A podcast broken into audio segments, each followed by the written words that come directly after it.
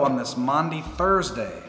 And we are in the fifth day of Holy Week. We have been walking through each day, allowing each day's focus to shake us up because this week shakes the whole world. It shook it then, it shakes it now, if we allow it. And so I hope that you've been allowing it. I hope you've been opening yourself and offering yourself in a new way and really considering the story.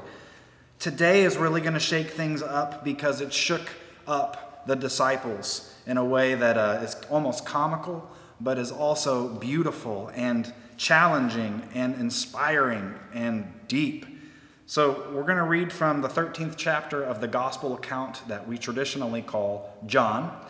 And this gospel account is very different from the other three older gospel accounts. This one is just layered with themes and meanings and symbols and double meanings and they just build on top of one another in a way that is just completely different than the other gospel accounts. And so, what we come to is another very unique presentation of what happened the night before Jesus was crucified. In the three other gospels, Jesus shares a Passover meal with the disciples. In this gospel, he does not. He shares a regular meal, but the Passover is the next day. And there's a whole theological purpose behind this gospel writer uh, presenting it that way. But what we find is barely a meal at all, and rather the events that take place after the meal. And we're going to walk through this passage trying to evoke the meanings and the layers to it that are also an invitation into an entirely new reality and way of understanding God, a way of understanding Jesus, a way of understanding our calling, and a way of understanding ourselves. So, are you ready? Here we go. From the Common English Bible, chapter 13, verses 1 through 20. Before the festival of Passover, Jesus knew that his time had come to leave this world and go to the Father.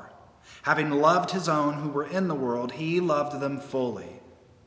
Jesus and his disciples were sharing the evening meal. The devil had already provoked Judas, Simon Iscariot's son, to betray Jesus. Jesus knew the Father had given everything into his hands and that he had come from God and was returning to God. So he got up from the table and took off his robes. Picking up a linen towel, he tied it around his waist. Then he poured water into a wash basin and began to wash the disciples' feet, drying them with the towel he was wearing.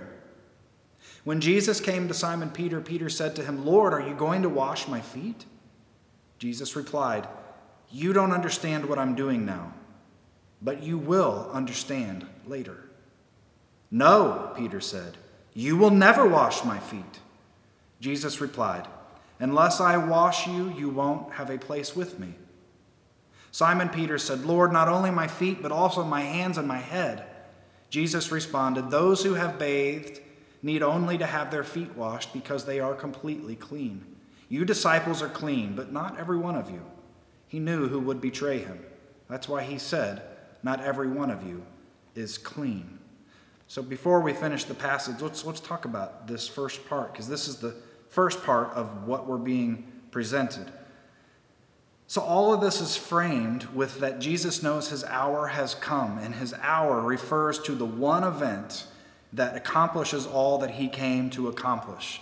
And John explains this one event through three events. So he explains it in a linear way that we can follow, but really it's all one event to John. So Jesus being lifted up or being exalted or God being glorified in him is really him being lifted on the cross, lifted up from the empty tomb, and lifted up into an ascension.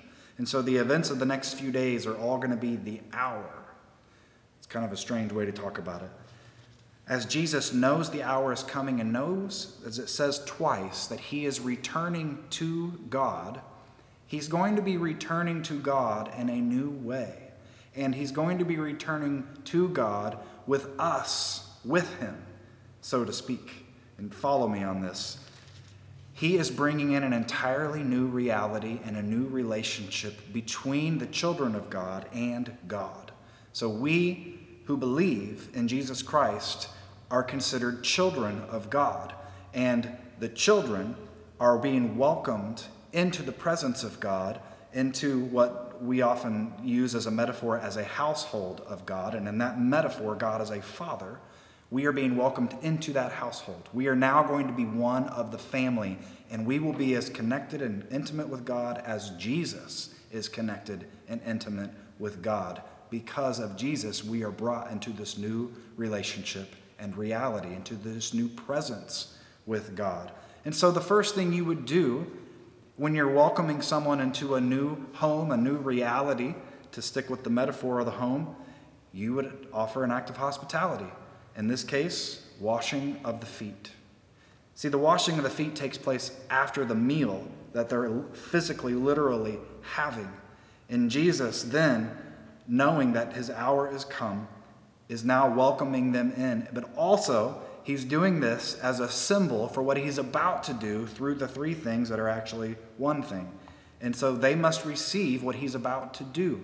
Not only is it an act of hospitality, but Jesus is performing an act of service. He is their teacher, he is their master, so he's above them.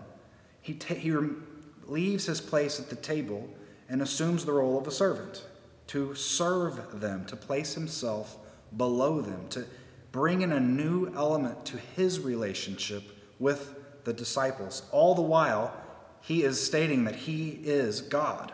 Every time he says, I am. So God is coming to serve us. And that's a new way to think of it. It was definitely a new way for the disciples, which is why Peter really struggled with this.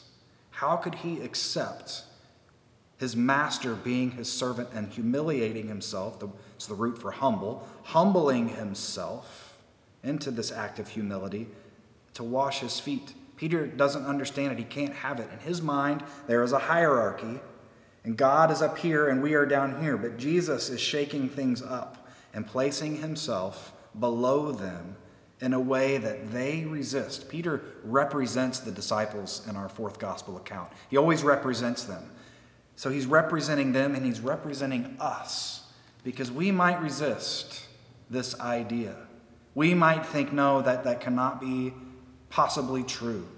And that's what makes this such, such a shake up because we are being brought into an entirely new relationship with God. As Writes a couple of times, Jesus, who has the fullness of God, empties himself out to the point of being a servant and going through this incredible act of love for us when we're not even aware. We don't even understand what this is all about. All right, so we'll move on to the next part. After he washed the disciples' feet, he put on his robes and returned to his place at the table. He said to them, Do you know what I've done for you? You call me teacher and Lord, and you speak correctly because I am. If I, your Lord and teacher, have washed your feet, you too must wash each other's feet. I have given you an example. Just as I have done, you also must do. I assure you, servants aren't greater than their master, nor are those who are sent greater than the one who sent them. Since you know these things, you will be happy if you do them. I'm not speaking about all of you. I know those whom I've chosen. But this is to fulfill the scripture The one who eats my bread has turned against me. I'm telling you this now before it happens, so that when it does happen, you will believe that I am. I assure you that whoever receives someone I send receives me, and whoever receives me receives the one who sent me. So he sits them down, and this is maybe typically the part you're used to focusing on with the washing of the feet. It's not so much this relationship shift, but rather how we're supposed to treat each other. And that's true, but we can't fully understand how we're supposed to regard each other and serve each other in this way until we have first grasped what God has done for us.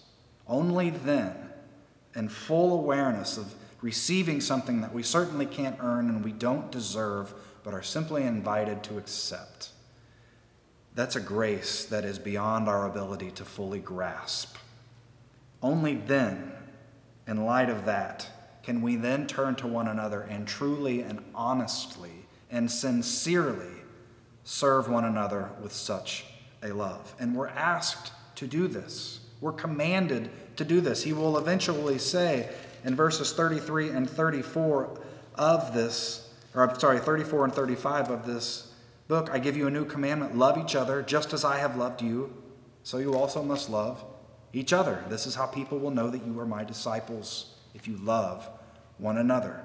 How does Jesus love? He places himself below us and serves us and welcomes us into the very presence of God when we're not even aware that it's happening and what all it means. What a gift we are given. Of course, all of this is also symbolic to what's getting ready to happen.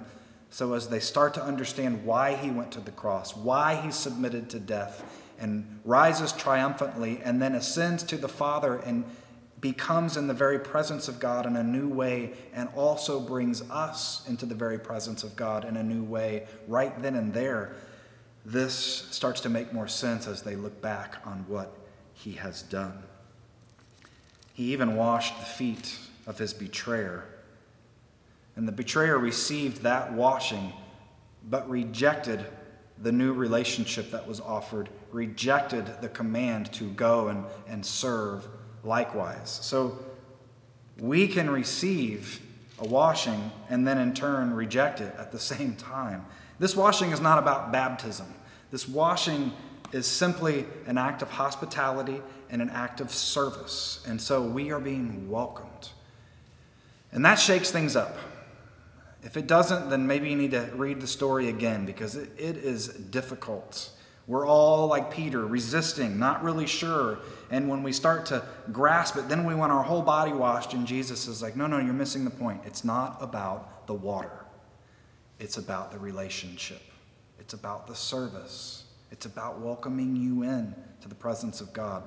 All these monumental ideas given to people who don't understand it.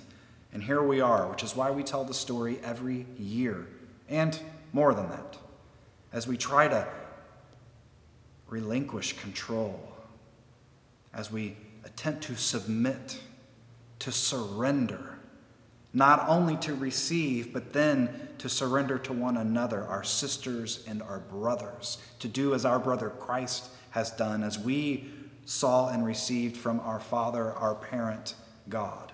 And so, my friends, I invite you to consider these things this evening to think about what it would have been like to be at that dinner table and receive the washing, to watch Jesus remove his clothes, tie a towel around his waist, and assume the servant posture that God did this for you through the acts that John tells as three equaling one.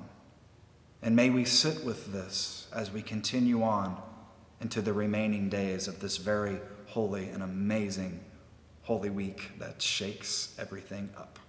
Grace and peace to you.